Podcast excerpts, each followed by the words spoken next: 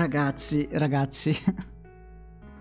Questo è il secondo episodio per voi di questo podcast, ma per me è la terza/quarta volta che mi tocca registrare. Nella registrazione precedente ho perso tutto causa luce, la luce che è saltata. Avete perso ben 20 minuti, quindi tutte le precedenti cose che ho detto sul non vi preoccupate, questi podcast dureranno poco, dimenticatevelo, perché di questo argomento mi sa che ne parleremo un bel po'.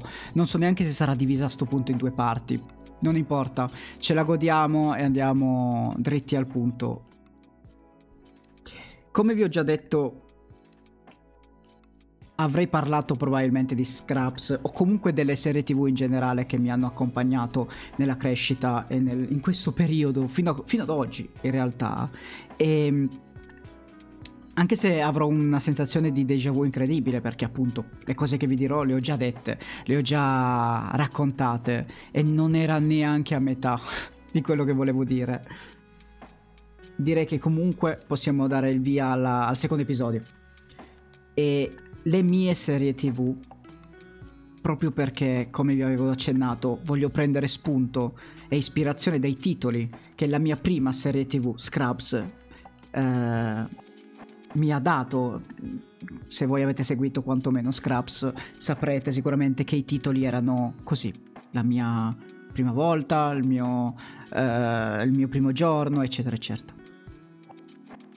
E allora perché non cominciare da Scrubs? Io direi che è il modo migliore per dire e per parlare effettivamente di serie TV. Come ho conosciuto Scrubs? Devo dire che Scrubs è il mio primo momento, il mio primo episodio di Scrubs, non era il primo episodio, era un episodio totalmente a caso. Forse ve lo ricorderete, Scrubs andava in onda su MTV e totalmente a caso, questo è uno dei grossi problemi, soprattutto dell'epoca, perché comunque vedevi delle serie TV a spezzoni, totalmente a spezzoni. E me l'aveva consigliato un'amica che in quel momento era a casa mia e mi diceva: oh, ma c'è Scrubs a quest'ora, metti MTV, ti piacerà. Non avevo capito molto di quell'episodio, ma non perché non si capisse niente, ma perché non avevo nessun sentimento riguardo i personaggi che si vedevano, erano solo personaggi che raccontavano qualcosa. Però mi ricordo che mi era piaciuto. Mi era piaciuto quell'episodio di cui però ammetto non mi è rimasto impresso niente. Ricordo solo che mi era comunque piaciuto. Dopo qualche anno ho voluto recuperare la serie TV in un modo poco legale, probabilmente, come fanno tanti o hanno fatto in tanti all'epoca. E l'ho fatto, sì, con quei siti belli, sai, quelli sine video, serie tv, blog, punto cose. Avevo seguito effettivamente la prima serie tutta ad un fiato, probabilmente l'avevo vista in neanche un giorno, perché comunque all'epoca potevo seguire un sacco di serie tv avendo molto più tempo libero. Ora, ad oggi sicuramente, se state sentendo questo podcast, vedrete, anzi sentirete, che non ho serie TV recenti. La maggior parte delle serie TV che mi sono rimaste impresse sono abbastanza vecchiotte, però tutte, secondo me, invecchiate molto bene e godibilissime anche oggi. E Scrubs era tra quelle.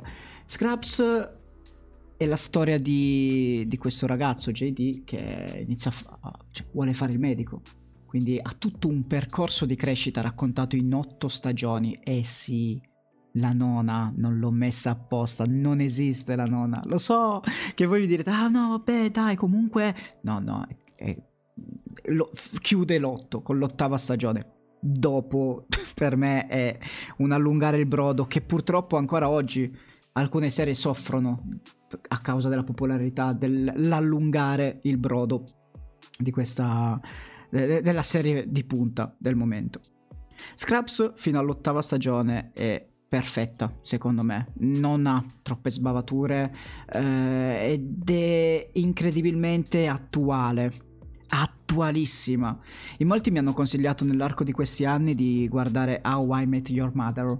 Sì, lo so, pronuncia probabilmente sbagliata, sono una capra in inglese, lo sapete, però vorrei fare questo paragone perché effettivamente li ho iniziati a guardare entrambi, più o meno penso nello stesso periodo, ma Scrubs l'ho finita. How I Met Your Mother dopo la prima stagione non avevo tutta questa voglia di continuare, è proprio per forse il fatto che Scrubs riesca a essere attuale in ogni singolo episodio, raccontando le storie di un sacco di gente.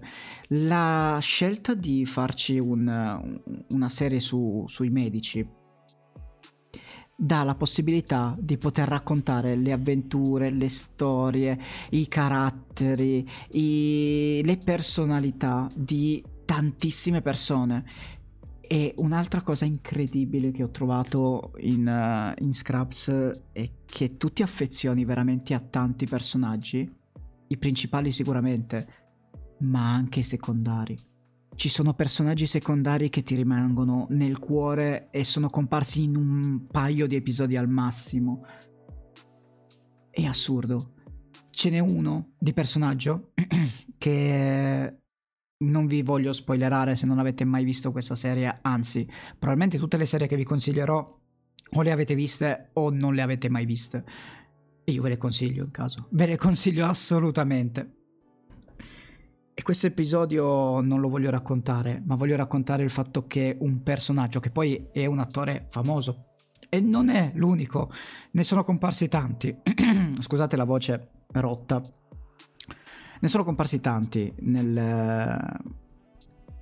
vari episodi di personaggi famosi e che ti rimangono effettivamente impressi nonostante le loro comparsate. Questo però è diventato iconico, non vi dico perché, non vi dico come mai, ma c'è una scena che poi è diventato anche un meme, e io quando fanno diventare meme scene del genere mannaggia tutto. Con JD che dice: dove pensa che siamo? Se avete visto la serie sicuramente avrete capito a che cosa mi riferisco, e credo che quella sia l'episodio, ma non è l'unico, che mi è rimasto più in mente e più nel cuore. Credo che Scrubs sia perfetto per ogni stagione, ogni anno. Di recente è uscita una clip di un finale di un episodio dove è attuale da fare schifo, dove parla di come evitare il contagio.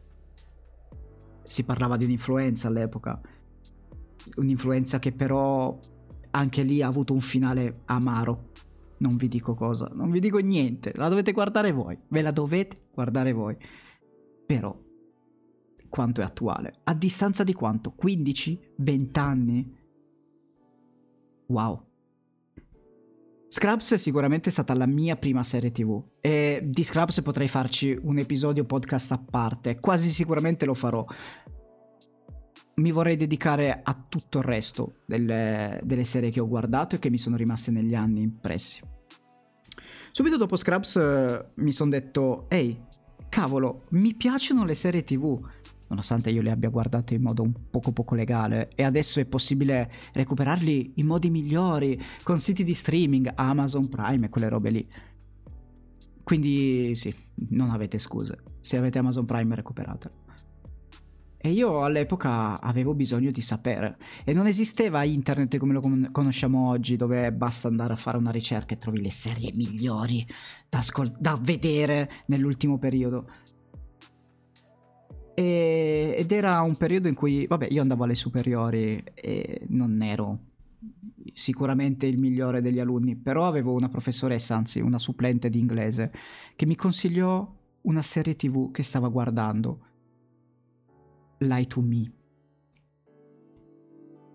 Lie to Me, ragazzi, è stato un infognamento totale.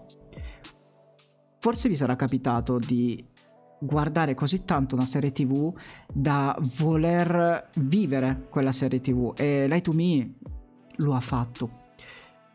In quel periodo E ricordo che andava parecchio Dottor House e secondo me Lie to Me scimmiottava quel Dottor House, quel personaggio cattivo, stronzo tante volte, ma che poi faceva più o meno sempre la cosa giusta, complessato, paranoico.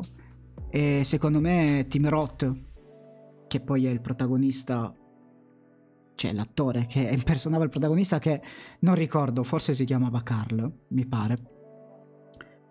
Beh, Tim Roth è stato magistrale come attore, è stato veramente magistrale. C'è da dire che Tim Roth, dove lo metti, ci sta bene. Tutti lo avranno visto sicuramente nel Pianista sull'Oceano. Io l'ho scoperto con Lie to Me. Almeno credo fosse il Pianista sull'Oceano, me l'hanno sempre consigliato, non l'ho mai visto, però ecco un'altra cosa che capiterà sicuramente durante questo podcast. Noterete come ogni volta che io parlo bene di un attore, a parte JD, che non me ne voglia JD, però JD, come dire, Scrubs e poi pace, non te lo ricordi per altre cose. E quello è purtroppo un problema, secondo me, dell'attore che impersonava JD. E io non vi sto dicendo il nome dell'attore perché non mi ricordo. Non importa. Come vi ho già detto, questi podcast devono essere mordi e fuggi, all'acqua di rose. Vedete anche le mie debolezze, la memoria principalmente. Eppure, nonostante la mia memoria faccia cilecca su alcune cose, ricordo ogni singolo momento di queste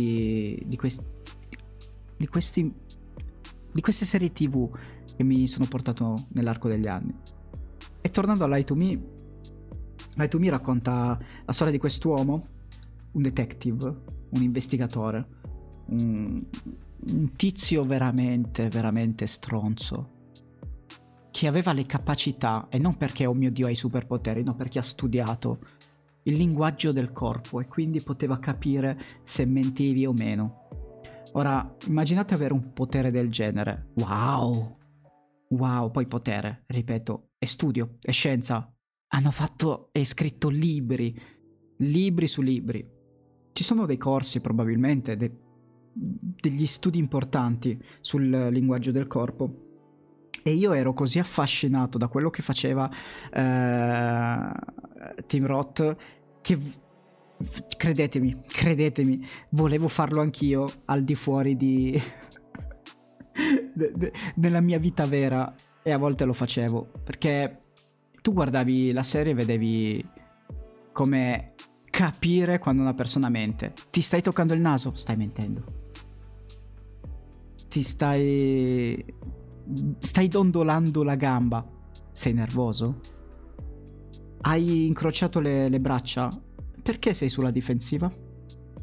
Queste cose, più tante altre cose, hanno reso la serie veramente godibile dall'inizio alla fine. Non durava tanto, purtroppo, e questo è un gran peccato, si è portata troppo avanti. Aveva un concorrente che poi mi pare sia durato molto di più, non so, non ho seguito, The Mentalist, che era la concorrenza effettivamente su quel filone lì.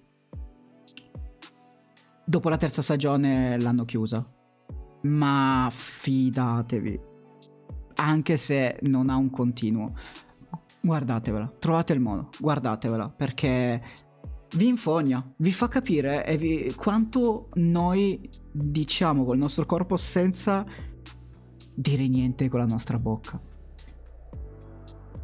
Inoltre ricordo che Tim Roth, Carl, qualora si chiamasse Carl, io ripeto, non mi ricordo, ma credo di sì. Anzi, ricordo che aveva un gioco di parole, il suo cognome. Tipo... Light Liar, qualcosa del genere. Però ricordo che viveva una vita molto difficile, perché mentre tu vivi per il tuo lavoro e vivi per scoprire le menzogne degli altri, gli altri tenevano le distanze da lui, perché cavolo, lui mi legge la mente, lui mi scopa la mente, lui sa ogni cosa che poi faccio senza dirgli, che ho fatto veramente quella cosa lì. Insomma, pensate di fare un regalo di Natale a qualcuno che sa leggervi nella mente senza che voi diciate niente. Dio, che fastidio. Era veramente fastidioso una roba del genere. Immagino che poter veramente essere capaci di leggere il linguaggio del corpo delle persone sia devastante. Bello, perché cacchio se era bello, ma devastante. Ecco, Lie to Me è stata la mia seconda serie che, quando è finita, soprattutto quando ho scoperto che non ne facevano più, sono entrato in depressione totale da serie TV, e penso che vi sia capitato tantissime volte, no? Mi è capitato fino a poco tempo fa. Ultimamente non riesco più a seguire molto le serie TV, e infatti, come noterete, come vi ho detto anche prima, molte serie di cui vi parlo non sono attuali, proprio perché alcune vanno godute in un periodo della propria vita dove te le guardi senza pensieri, senza la stanchezza del lavoro, senza niente. E io il più delle volte ho iniziato a seguire determinate serie TV perché c'era qualcuno che mi diceva guardala perché è bella. Ecco, a parte forse Lie to Me, che l'ho scoperta grazie alla mia professoressa, molte volte è stato il web a consigliarmi queste serie TV e la popolarità, la fama che si portavano avanti. E devo dire che è capitato anche per la prossima serie di cui vi sto parlando, cioè di cui vi parlerò. Beh, Breaking Bad, ragazzi. Di Breaking Bad, come di Scrubs, potrei farci un episodio a parte, e magari ci sarà, chi lo sa, se voi lo vogliate. Mannaggia. Beh, Breaking Bad, ricordo che la prima volta di cui ne ho sentito parlare è stato grazie a una mia amica, anche lì un'altra amica. Lei però col mondo teatrale ne sa a pacchi, è una doppiatrice e ha doppiato anche serie importanti che non vi spoilerò, ma un giorno magari faremo questa chiacchierata con lei qui. E parlava di questa serie TV, erano le prime stagioni, probabilmente la primissima. Cioè, Breaking Bad mi sta piacendo tantissimo. A me il titolo Breaking Bad non mi diceva niente, e vi dirò di più, non ne parlava internet quando me ne stava parlando lei, non ne parlava affatto. Arrivata alla quasi ultima stagione, forse era proprio verso la fine, tutti parlavano di Breaking Bad, tutti. E io ho detto, cavolo, no, io devo recuperarla questa serie, io devo vedere, io devo sapere perché tutti parlano di Breaking Bad. E poi ho fatto la cazzata. Ho cominciato a seguire il primo episodio e ho riconosciuto subito lui. Ma questo è il cazzo di papà di Malcolm. Era Bryan Cranston, che fino a quel momento lì l'avevo visto come un attore scemo, perché era raffigurato come un attore scemo, comunque faceva la parte dello scemo. Invece, porco Giuda, ragazzi, lì vedi esattamente quanto un attore può fare la differenza e quanto è bravo a fare la differenza. Cavolo se era bravo! Fino a che lo vedevo come il papà di Malcolm, che è stata un'altra serie sicuramente che ho seguito quando ero più picciuino, però era una serie mordi e fuggi delle 4 del pomeriggio su Italia 1, non c'era questo seguito. Però chissà, un giorno vorrei recuperare tutto Malcolm dall'inizio alla fine e scoprire se per caso c'era effettivamente una trama logica in tutto quello che succedeva, oppure no, perché come sapete, come vi ho già detto, in TV le mettono a caso le puntate, quindi non sempre riesci a godere di tutto quello che ti viene raccontato. Quindi propositi per il futuro: seguire Malcolm dall'inizio alla fine. E qui ci si collega all'attore che è così importante da farti appassionare alla serie e a tutto quello che circonderà quell'attore lì in futuro. E Bryan Cranston c'è riuscito, dannazione. Bryan Cranston c'è riuscito. Vi devo spiegare che cos'è Breaking Bad? Mi sa di no, ragazzi, mi sa assolutamente di no. Ne avrete sentito parlare tantissimo, le avrete visti sicuramente gli episodi, avrete visto forse già tutta la serie. Però se non sapete minimamente di cosa sto parlando e avete vissuto su Marte, beh, Bryan Cranston personalizzava, sì, vabbè, impersonava Walter White, un professore universitario che si è trovato dall'oggi al domani con un brutto male, il cancro, e che lui, questo professore, studiava chimica e ha iniziato, visto che tanto, sai, ho poco da vivere, a cucinare droga, cucinare metanfetamina e diventare uno degli uomini più potenti di Albuquerque, uno stato che prima d'ora non avrei mai sentito nominare, no? Cioè, Albuquerque che cos'è?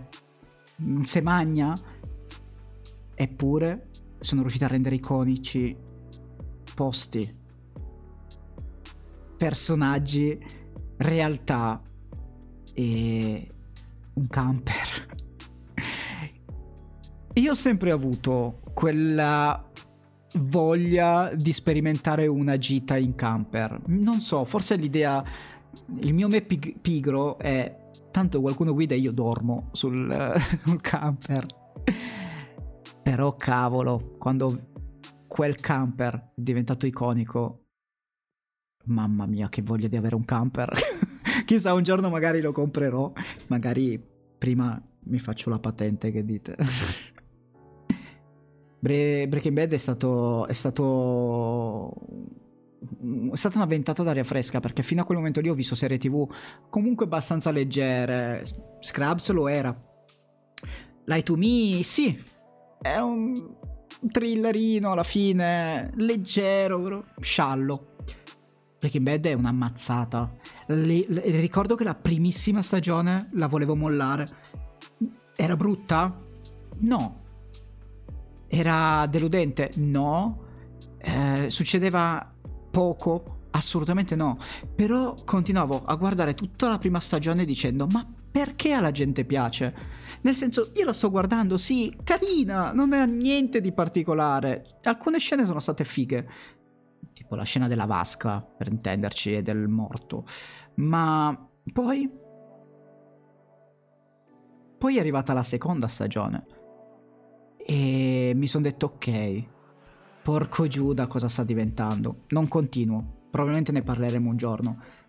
Ma diciamo che dopo la seconda stagione è stata tutta in salita, anzi in discesa, dipende dai punti di vista. Per me è stata fenomenale tutta la serie. E poi Gus Fringe, che adesso lo possiamo vedere nei panni di un cattivo come si deve, probabilmente, dopo tanto tempo, da Far Cry 3 con Vaz Montenegro, perché effettivamente Giancarlo Esposito, mi pare si chiamasse, sì, Giancarlo Esposito o Gianfranco, no, credo sia Giancarlo, nel ruolo di un cattivo lui ci sta bene, lui ci sta davvero bene. Non vi dico niente, non vi dirò mai niente se non avete visto questa serie, ma porco Giuda.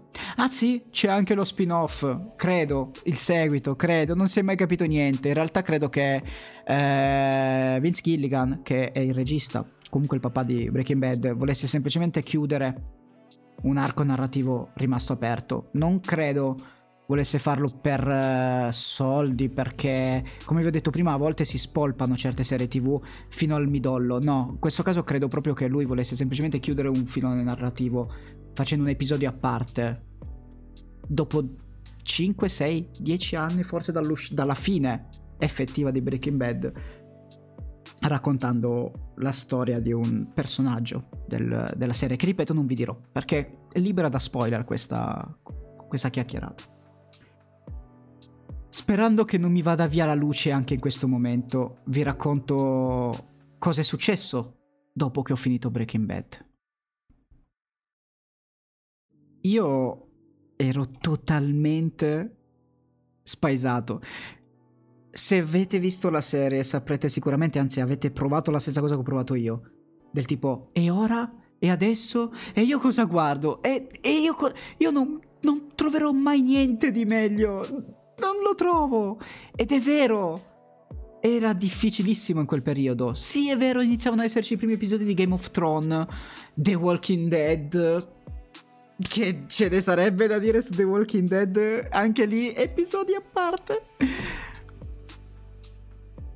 Però mi sono fidato di nuovo del web, una nicchia del web, devo dire. E tra l'altro è iniziato il periodo in cui il web l'ho poi iniziato a odiare, dopo la fine di questa serie di cui vi andrò a parlare, perché tante volte più c'è hype per una serie TV, più c'è il rischio dello spoiler, e io trovo veramente incredibilmente assurdo che una persona per seguire una serie TV deve avere l'ansia dello spoiler e deve rintanarsi in casa, spegnere tutto, internet, tutto, e per godersi una serie TV, perché oh mio Dio, è così popolare questa serie, la guardano tutti, che appena esce in America o liccata, perché c'è anche questa situazione qua, ve la devono spoilerare, vi devono dire chi muore, chi non muore. E anche questo discorso della morte, la morte era, grazie anche a Game of Thrones, per dire, diventata un po' troppo abusata. E mi ricollego 2 secondi a Scrubs, lì la morte non è mai stata abusata e lasciava il segno, e ancora la morte non era mainstream. Questo è un piccolo aneddoto. Mi darete ragione se recupererete Scrubs, ma non è il momento di parlare di nuovo di Scrubs, perché dopo Breaking Bad, che cosa diavolo ha guardato Phil? Il web mi ha consigliato Doctor Who. Mio Dio, che cos'è? Perché tutti parlano di Doctor Who? Perché? Ho iniziato a seguire Doctor Who, la primissima stagione, e sì, se mi sentite ridere è perché sto ancora immaginando che merda ma non perché fosse brutta, anzi era bella, però era vecchia, ragazzi. E no, fermi, perché non sto parlando di quelle degli anni 60, perché qualora voi non lo sapeste, Dottor Who parla di questo viaggiatore del tempo, questo dottore che ha una idea fantastica per rendere immortale una serie. Il dottore, Doctor Who in questo caso, è impersonato da tanti attori. Quando un dottore muore, il dottore, lui, esiste solo lui. Però quando l'attore che impersonifica appunto quel dottore, a un certo punto è costretto ad abbandonare quel personaggio, non perché muore nella vita vera, oddio, sono passati diversi anni, alcuni saranno e sono andati a miglior vita, ma quando un dottore muore nella serie si rigenera, non muore veramente. Questo sì è uno spoiler, è vero, però è l'unico modo per farvi capire come funziona Doctor Who.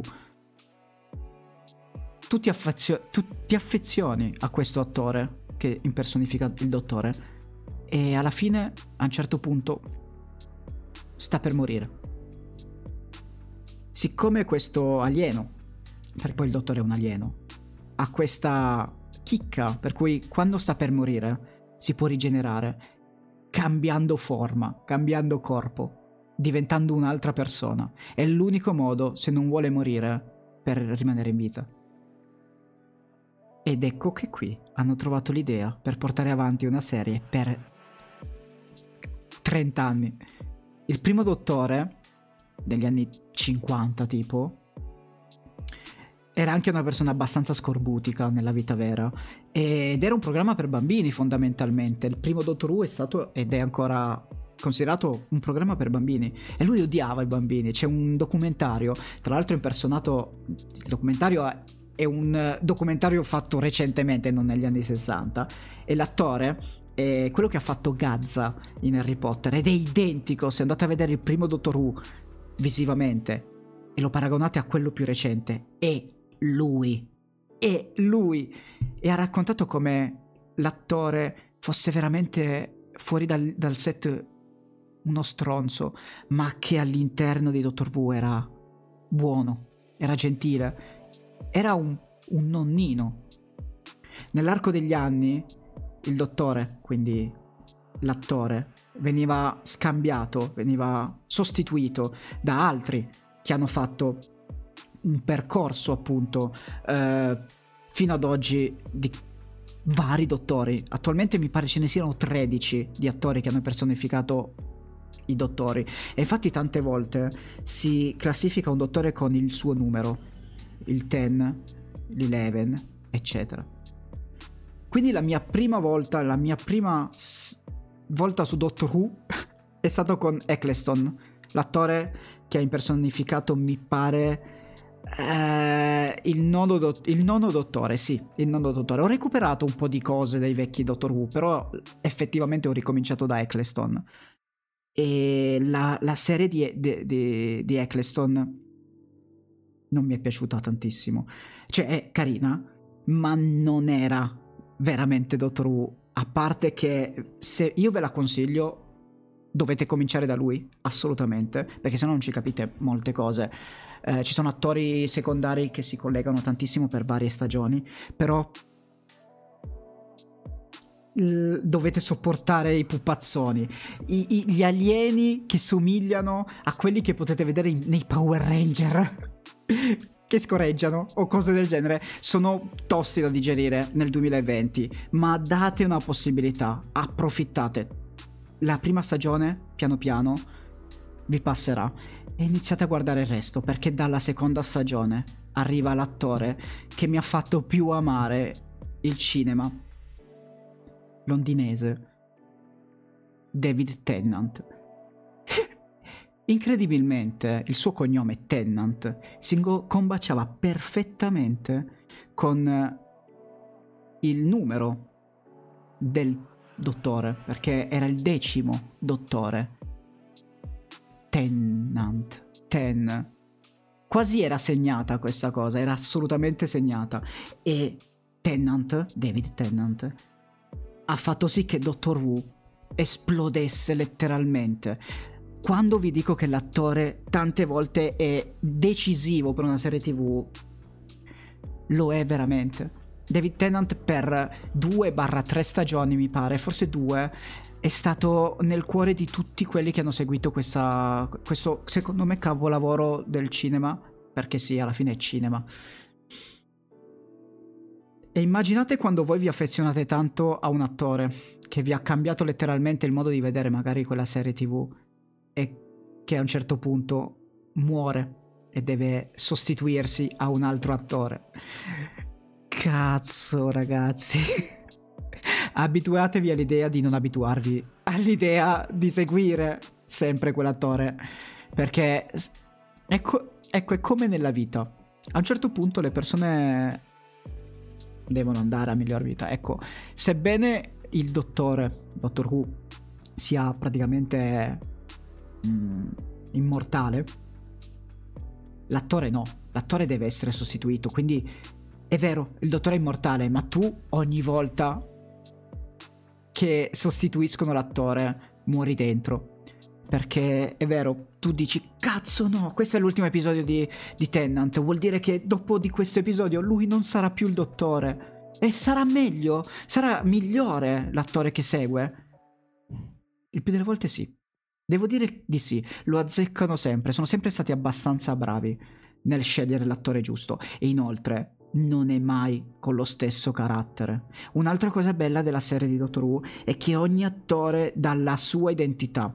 C'è il dottore serio, il dottore anziano ma giocoso, il dottore giovane ma anziano, il dottore figo. Quindi sì, ogni serie ha un dottore diverso, ogni stagione, scusate, ha un dottore diverso, e un dottore diverso rende la stagione completamente godibile. Dopo Tennant c'è stato Matt Smith, un altro attore molto bravo. Anche lì mi sono appassionato a lui, ma poi mi è andata un po' a scemare questa passione. E poi è arrivato Peter Capaldi. Peter Capaldi, porca miseria, un altro attore della Madonna, secondo me, che tra l'altro, e questa è una piccola chicca, un piccolo fun fact, molti attori diventati importanti nella serie, prendiamone un'altra, l'attrice che fa in Avengers, ma adesso non mi viene in mente, scusatemi, comunque c'è un'attrice la sorella di Gamora, Nebula, ha partecipato in Doctor Who. È un personaggio iconico, importantissimo in Doctor Who, dovete andarlo a vedere. Sia lei, sia Peter Capaldi hanno partecipato a Doctor Who prima di diventare personaggi importanti della serie, come comparse, e ci sono dei riferimenti anche in questo caso dove lui, quando... questo è un piccolo spoiler, ve lo dico, spoilerino. Quando Matt Smith lascia il corpo del dottore e si trasforma in Peter Capaldi, Peter dice: io questa faccia l'ho già vista. Cavolo! Cioè, quello è una cosa fighissima che poi te ne rendi conto solo se ti informi, perché quando segui la serie TV non sai che quello è Peter Capaldi, che diventerà un dottore un giorno. La stessa cosa per la ragazza, la companion, perché il dottore è sempre seguito da una ragazza, o comunque, o al massimo due, dei compagni di avventura. La serie diventa incredibilmente... è qualitativamente migliore passando gli anni, diventa molto bella, con degli episodi che ti rimangono in testa per giorni, con dei mindfuck. Ragazzi, i viaggi nel tempo sono la cosa più bella da seguire, secondo me, la più bella da seguire, perché ti scopa il cervello, e lo ripeto di nuovo, ti scopano il cervello. Quindi sì, fatevi un favore, sopportate le prime stagioni, la prima almeno, ma date una possibilità a Doctor Who. Ce ne sarebbe tanto ancora da raccontare, e facciamo così: ci diamo un secondo appuntamento ai prossimi episodi, dove parlerò di altre serie TV, come per dire Sherlock. Lo faremo, promesso, ma io concluderei qui. Sono già 36 minuti di podcast. Ma come? Finzo live, Phil? Vi ho detto che duravano poco? Beh, alla fine è una chiacchierata, e devo dire che questi podcast sono veramente belli. Mi sono stradivertito a raccontare le mie prime 3 serie TV che mi hanno accompagnato e che ancora oggi prendo ispirazione nel modo di fare, nel modo di rapportarmi con voi, perché alla fine devo lasciare un messaggio, devo lasciare qualcosa di buono, e spero con questo podcast, come una puntata di Scrubs, di aver rilasciato qualcosa di buono. Io vi ringrazio per aver ascoltato questo episodio, spero vi sia piaciuto, e ci vediamo alla prossima puntata con chissà quale argomento. Ragazzi, beh, volemo se bene. Ciao belli.